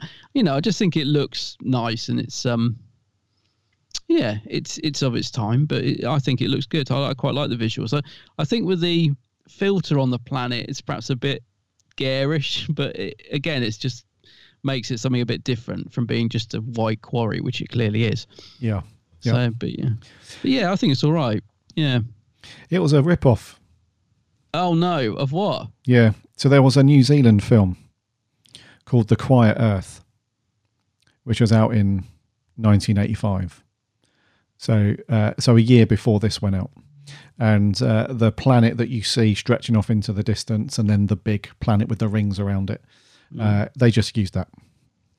So, oh, okay. I didn't know that. yeah, yeah, yeah. Dear. Yep. Everything's a rip off. I noticed that the water's very deep when they get out of the TARDIS. I think they mentioned this at the BFI as well that, you know, the tide had come up quite a lot in between setting up. And, you know, I think if they hadn't got that in the can when they did, I think probably the TARDIS would have been underwater because when Colin actually steps out, he's oh, it's just a little water. He almost he's it's pretty much up to his waist Almost, when yeah, he gets in, yeah. isn't it? But I think in the script he still says like, yeah, so it's only a little water. What are you worried about, Peri, and all that sort of stuff. But yeah, you can see it's pretty deep. But also, I imagine fixing the TARDIS up in the water and not having it. I mean, what did they weigh it down with? Rocks. I mean, that prop. Mm. I'm amazed that didn't just drift off into the sea. They must have tied that down somehow. I think so. Because it looks pretty solid. you know I mean, normally yeah the TARDIS is a bit wobbly, bless it. yeah, yeah, but I did, I did quite like the effect there, like the bright pink water and Yeah, and stuff. yeah, added to it. that kind of thing, that effect on its own is pretty sweet. Um, Hmm. And we spoke about this weeks ago uh, in one of the stories we reviewed. I think it was last month. We said that it was the first time that they had used this uh, technology at the BBC. And one of the things that they always pull out when they're talking about it is that shot of the TARDIS with the pink water and all Mm. that stuff. So, yeah, it's kind of cool. It's kind of cool. M- music's a bit f- odd in this one, isn't it? I couldn't decide if it was if I liked it or not. Really, Yeah, I quite like the music in The Mysterious Planet. That's quite cool. But this one, it was a bit. Uh, there there's this sort of musical sting that they keep using, which I found a bit irritating after a while. Um, who was the composer? Because it sounds oh Richard Hartley. See, that's not a name I know. Um, so I don't think he did many. no, he didn't. No. Uh, oh, in fact, I don't think he did any other Doctor Who, according to Wikipedia. I've just read. Um, yeah, it's not bad. The music, it's certainly of its time, very 80s and stuff, but it's a bit odd in places. I think. Yeah. That might No, be why he agree, never yeah. might be why he never worked on Doctor Who again. I don't know. Probably. Mm. yeah. Yeah, and then the sets were nothing great, to be honest. The underground tunnels were okay, but the uh, and the massive doors they had for the prison cells, they're kind of cool. But the sets inside the science lab, when they're doing the mind transplant and all that stuff, it just looked like a big white, overly lit as usual. Um, There's one shot, isn't there, where they've put like a matte effect painting over it. Yeah. Uh, to make it look, you know, it's interesting. You can see what they were going for. yes. uh, just to make it look like the outside of that dome, which is quite interesting. But I think we only see that once, don't we? We do. Yeah. It's in Yeah. part two, I think. Yeah, I found the sets a bit gloomy. I'll be honest with you, a bit cheap. But yeah. Yeah. Anything else you got, dude, on this? Uh, no, sorry, I was still reading about the music. Um, no, I don't think I have. I mean, I, I thought Colin, because I haven't really talked much about Colin. I thought he was decent in this. I, I- think it was saved a bit by him getting this sort of dynamic of possibly being a traitor because Yeah. I did like that. But there was a bit when he's, you know, when he's first taken off the chair, that when he's sort of been operated on and he's playing it, he's gone a bit doolally. Oh, yeah.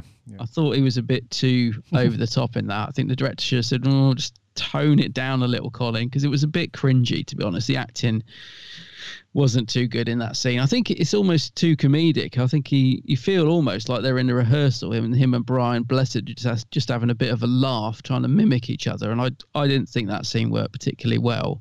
But thankfully, after that, when he sort of turned a bit traitorish, I think he's much better. Like I do like the scene when he's uh, Peri comes in to give him a drink and he, and he says, you know, here she is, and he unmasks her and all that. And you're like, Doctor, what are you doing? I like all that stuff. Um, so yeah, he's definitely better in the sort of second half of the episode, I think, and good in the trial scenes as well. But yeah, Yeah. I just thought he's a bit, I don't know, not quite hitting the mark in the scene with Brian Blessed when he was supposed to be a bit doolally. No, I agree, mate. Yeah. Yeah, and Nicola's good. I mean, Yeah, she's okay. yeah, she's as I said, I, I do think it's an interesting, uh, and I mean that in a good way, performance from her at the end when she's um possessed, not possessed, but you know, she's had her transplant. I think it's, she really does go for it in those scenes. I, I like it. She's proper exorcist scary. So I Mhm. think um, she did well with what she was given in this script. Yeah. But apart from that, I don't think I got much else. I just the only other thing I've got written down is nasty dog man because I thought the dog created guy looked horrific, horrible. Yeah, the Uh, makeup wasn't too bad on his face. He looked fairly convincing. Yeah. Like, the, Yeah, I didn't- the actor had his mouth open really wide the whole time, pretty much when they were in those scenes. It must have killed his jaw Yeah. after a little while, but it didn't look too bad. Fairly convincing. I remember I hated it as a kid. Really scared me as a Mm. kid. That thing. Uh, So I still don't like it now. But uh, yeah, it did look quite good for the time. But no, I don't think I've got anything else written down. I have got something, but I can't read it. Been trying to read it ever since we started the review on my pad. So, no, seems courtroom scenes. No, don't know what it is I've written there. Nothing important. My writing's terrible because I write as we're as I'm watching it. I sort of scribble it down, half watching the screen, half writing on my pad, and half the time I can't write read what I've written on the pad afterwards. Anyway, but yeah, I think I've pretty much covered it. Cool. Yeah, me too, buddy. Got Yeah. anything else. Uh, scores wise, I think it's me to go first. Mm. I'm going to give this a 4.5. Oh gosh, that's low. What did you rate Mysterious Planet? Six. Six. See, I rated I rated it six point five, and I enjoyed this slightly more, so I'm giving it a seven. A seven. So Mind Warp for me, it just plods along. It's Hmm. nothing substantial. The stakes are completely just ridiculous. The whole reason why Kiv wants to um to transplant his mind is just completely I don't know. It's I can't get my head into that. It's just non inconsequential stuff. And the acting's not great in this one and yeah. It's not it's not a great continuation for um for this overall story. So um yeah, not a fan of this one too much, buddy. Fair enough. Yeah. Uh, so okay, so seven from him, four point five from me. We had some audio clips in. Thank you very much, guys. We're going to kick off with our regular reviewer, Sammy from Down Under. G'day, Gary and Adam. Sammy Satine here. So, Mind Warp, well, Christopher Ryan is Lord Kiv, who later became a Sil is back. I never liked Sil. He's not very nice to Peri, whom I have frequently believed deserved better. Brian Blessed is Brian Blessed. Michael Jayston, the Valeyard, is still good.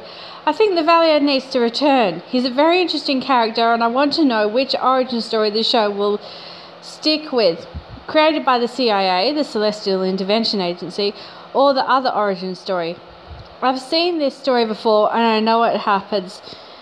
Sagacity is good too. I give it six Lord Kivs out of ten. See ya. Six. Six from Sammy. Not too Six bad. Sils out of ten. Six sills. Yeah, I'm quite impressed so far. We've kept the Sil impressions to a minimum, Yes. which is good. Uh, thank you very much, Sammy. Uh, moving on. Alex Kingdom. Hello, Gary and Adam of the Big Blue Box podcast. How are you guys doing? Now, today it's Mind Warp Part 2. Is that two? I don't know. I think I think it's two. Well, it is part two, but I don't know whether what I pronounce was two. Anyway, off track. Welcome to part two of uh, the Trial of a Time Lord. Now, last week you will hopefully remember that I was very harsh on part one. Part two, small improvement. I preferred Mind Warp uh, over the two. There was more consequence to the story. I rather enjoyed that. Uh, Sil is always a pleasure, uh, without question. Uh, I like Sil. I preferred him in Vengeance on Varos than this story. I thought, uh, you know, I thought it was just a solid story. This one, not bad, not great, not good. Uh, so it's just kind of in the middle. a lot better than last week though, so I'm going to give it a six and a half out of ten. Next week though, I believe we've got Terror of the, uh, well they're called Vervoids, but I think we all know that they're uh, something else. But I'll leave that up to the imagination, eh?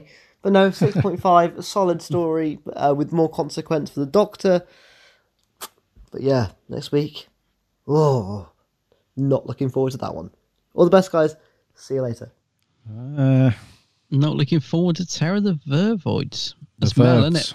The verbs. Yeah. Yeah. Mel. Yeah. Oh dear. Well, thank you very much, though, Alex. yeah. Prefers Mysterious Planet. No, no, no. Prefers Mind Warp. Sorry. Mind Warp and a fan of Sil. And a fan. Yeah, he has got his fans. Let's be honest. yes. Thank you very much, Alex, as always. Moving on.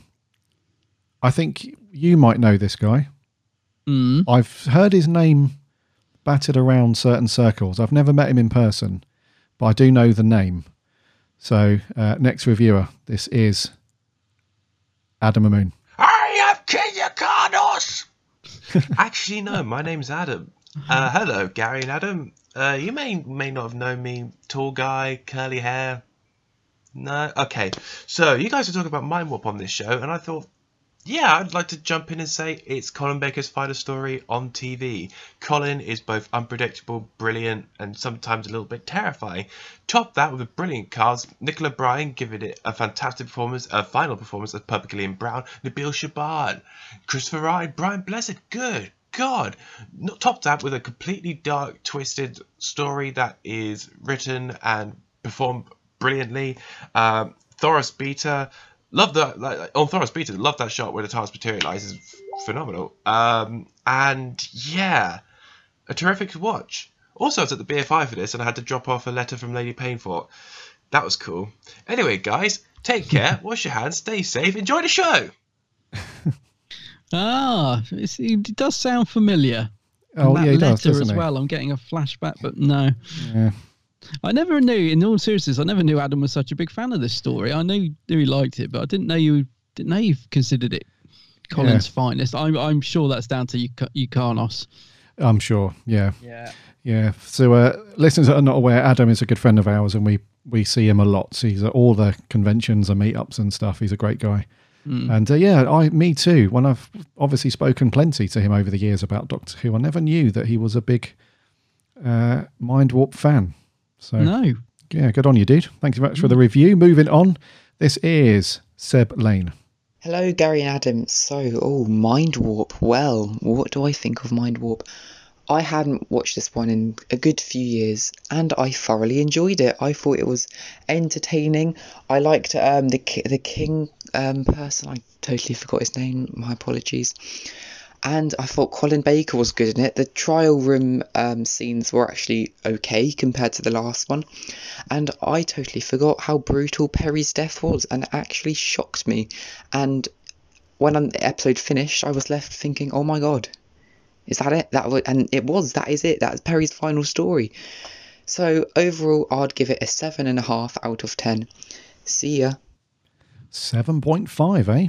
Seven point five. Yeah, I wonder. Um, for anyone who is perhaps watching these along with us for the first time, I wonder if they're perhaps ready for the little retcon. Is that the right word Yeah, that we get to do with Peri? I'm not going to ruin it, but yeah, hmm.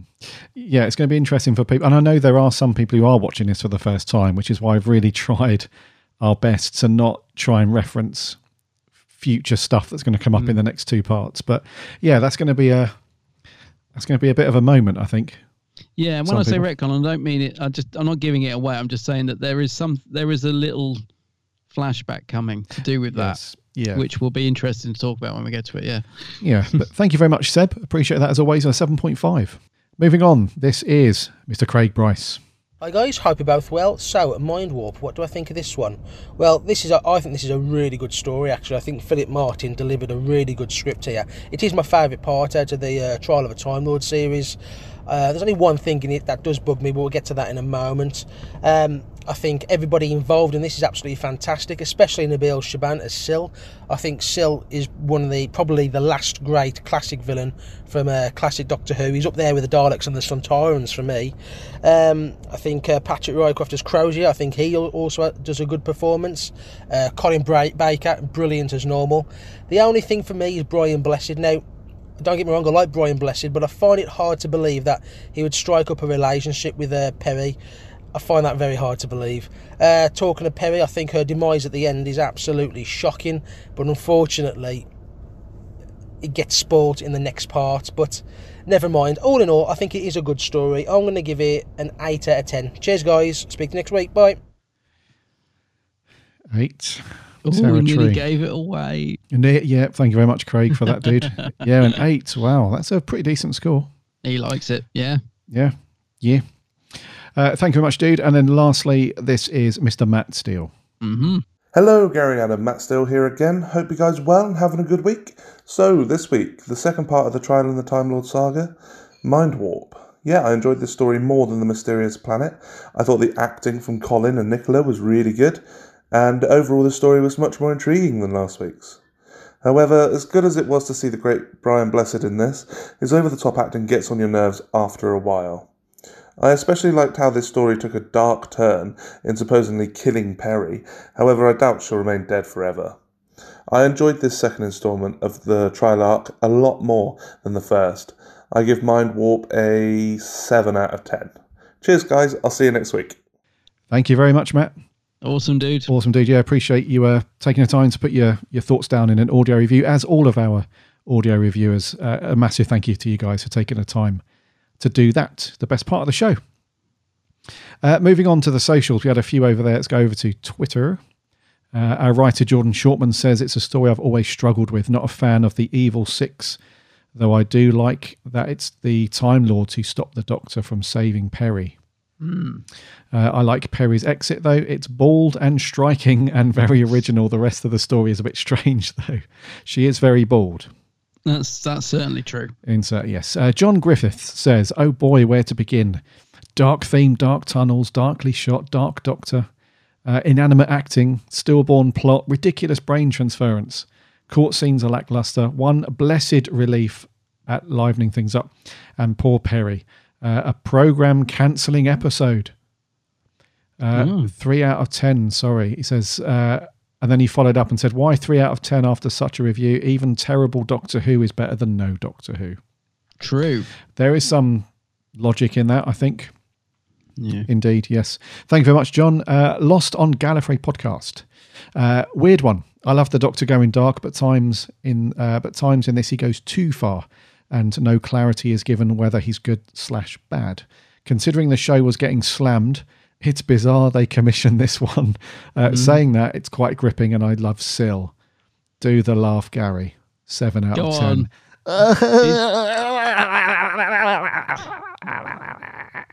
right. Rick Moran says, Thank you very much, guys. And uh, yeah, uh, as I said before, go listen to their podcast. It's very cool. Uh, Rick Moran says, I have thoroughly enjoyed Mind Warp way more than The Mysterious Planet. The story has been very interesting and much darker in tone. verging on sci fi horror. This Yeah. final part was the best yet. The fate of Perry, in a particular, a totally shocking scene. Eight year old me was devastated, uh, which I'm sure was the reaction that was wanted. Overall, a 7 out of 10. Cheers, Rick. Yeah, I must admit, when I watched this back in the day, I was convinced that Peri would be back the following week. I was like, no way are they going to do that to Peri. But yeah, They were ruthless back then, dude. ruthless. Adric coming back. No, no, no, no, no, no. no, no, no chance. He's got to go. Kill him off. Uh, right, Dan Pin says, uh, "I'm always, f- uh, I've always found this a difficult watch. It's hard seeing the Sixth Doctor being so unpleasant, regardless of whether it's. That's a spoiler, dude. So unpleasant, regardless of. Saying that, Colin's performance is very good. You really feel he's properly hitting his stride. Brian Blessed seems to think he's in a panto. Yeah. Uh, I like Crozier, this super suave and amoral scientist. Nicola gives her best performance as Peri, as she actually has something to do. Sil is superb as ever. A bit of a mess uh, with a few highlights. Five out of ten. Five out of ten. Okay. Middle of the road from Dan. Yep. Uh, Edward Giluli says, not the greatest story, with Blessed being himself and therefore terrible in this. uh, Mhm. Would Peri seriously go off with him? Uh, good to have Sil back. He's the best thing in it. A six out of ten. Indeed. Yes. Uh, Caitlin Dalek 100 said, It's a good story with Sil returning. It somewhat felt like a sequel to Varos in a way. Unfortunately, the Doctor didn't seem to be very likable in this lot. And this a lot for me, and as I found him rather difficult to watch at times. Peri has some wonderful uh, dynamic with Yrcanos 6 out of 10. And lastly, for Twitter, uh, Clive Gemma. Clive and Gemma, uh, who's Clive hyphen Lewis is the name of the Twitter account, which is very cool. Uh, was lucky enough to see this at the BFI earlier this year. It was my seven year old daughter Scarlett's first introduction to the Trial of a Time Lord season. Oh, yes. She found it both captivating and frightening. As a result, Old Sixie and Peri are now her favourite TARDIS combo. Mm. That's awesome, isn't it? Yes. Yeah, I remember um, meeting up at the. remember saying hello at the BFI, actually. Yes. That's very cool. Your first proper introduction and your fave combo is Sixie and Peri. That's very cool. Thank you very much, guys, over on Twitter. And then we had a few over on Facebook. Uh, the uh, Millie McKenzie, uh, I've got too much to say about this for Facebook, so I've sent you an email. Oh, yes, Millie, I've got your email. And what I'm going to do is I'm going to save Millie's review until the end of the four parts because her review is like a big review of um, the Trial of the Time Lord as a whole. So I'm going to save it for that. But thank you very much, Millie. I've got that saved away. Uh, I'll do that in a couple of weeks. Uh, Charlie Turner, short and sweet this week. Uh, okay, but I don't like the inclusion of Sil. Uh, he was fine in Vengeance, but not so much here. A five out of ten. Okay. Richard Yeah. Hardman says this was the best story out of this season, in my opinion. The planet look alien. Uh, the Lukoser is great and Blessed is awesome. But the best bit was poor Peri. What a shock. That poor girl went through the ringer with Sixie. It's a She shame her did. ending was altered. I give it 8 out of 10 purely for originality, although I wouldn't want a whole season like this. Mm. Uh, Joseph Howarth. Eh, it's okay. I'll say this about Mindwarp. It's a bit more interesting than the story, The Mysterious Planet, but that's not really saying much because it's a story within the Trial of a Time Lord saga. uh, Brian Blessed does seem to be having a good old time playing Yrcanos. Sil's back, which is nice, I guess, but ultimately the scene of Peri dying is kind of ruined. Again, it's a better story, but it's not something I'd go back to. Uh, and it's a story that still has plenty of problems. A 6 out of 10. Yes. It's not one I'd reach for very often, I'll be honest. Yeah. So when I go, that's because there's spoilers in these. Now, anyone that wants to hunt out the spoilers, that's completely down to you. Just head over to our Twitter and Facebook pages. You'll see them on there. But just in case anybody wants to steer clear on the podcast, I'm going to. Uh, Chris Goldby says Mindwarp is four episodes too long. it starts out creepy and slowly heads towards being a bad musical without the music. Oh dear, Chris, Oh not a dear. fan there. No. Andrew Boland, uh, conversely, says I adore Mindwarp. Uh, it's so weird and creepy. It feels an episode too long, and Tuza and his crew are poorly acted and costumed. But aside from that, I really love this tale. Yes, it's OTT, but that's Doctor Who for you. Easily the best in the trial season. Mm, okay. And lastly, Rob Doyle says, I watched the whole series when the new Blu ray set came out. The story was a slog and it's too chopped up and it seems to be missing loads of scenes. It would be Mm. interesting to see what the original story would have been like without the trial breaking the story flow. Yeah. Uh, also, what a crap way to write Peri out of the show. Five out of ten. Better to come, thank goodness. Hmm. So that's all of our reviews from our awesome listeners and potentially people who don't listen. If you come across us on Facebook or something like that and you're like, oh, yeah, what's all this? And you're interested and you've plopped a review, that's awesome too. So thank you very much to everybody that's uh, contributed to reviews this week. Awesome as always. Next week, Bud, what's next for Trial of a Time Lord? Yeah, next week. Uh, tr- uh, so Terror the Vervoids is the next story. Um, I don't know what to think going into this one. I remember very, very little from this, um, and I don't, I don't know. I haven't got a very good vibe from it from what people have said. I, I just don't know. But then I remember the Vervoids looking. I was going to say looking good, but I know they look like other things as well. But yeah, I'm quite, I'm quite looking forward to watching it. But I've got a feeling I'm going to get to the end of it and be a bit disappointed. But we'll see. This could, We'll yeah, this could, could go either way. Yes. So the good news is, is that we're halfway through. Yeah. the Trial of a Time Lord uh, review month. So even if you're not enjoying the stories too much, at least we're halfway through, which is a good achievement, a good milestone thus far. That's it. Uh, so yeah, next week, Terror of the Vervoids. Um, yeah, get your your DVDs or your BritBox fired up or your Blu-rays, whatever, because we will ask for your reviews as always, and we love hearing what you guys think. So uh, Yeah. cool. I think we'll do there, bud, for two six seven. Alrighty. Merch corner. Hold up. Hey, up, Tat's back. Tats back. Get out. You're not needed at this bit. That's going to do there, bud, for 267. Alrighty.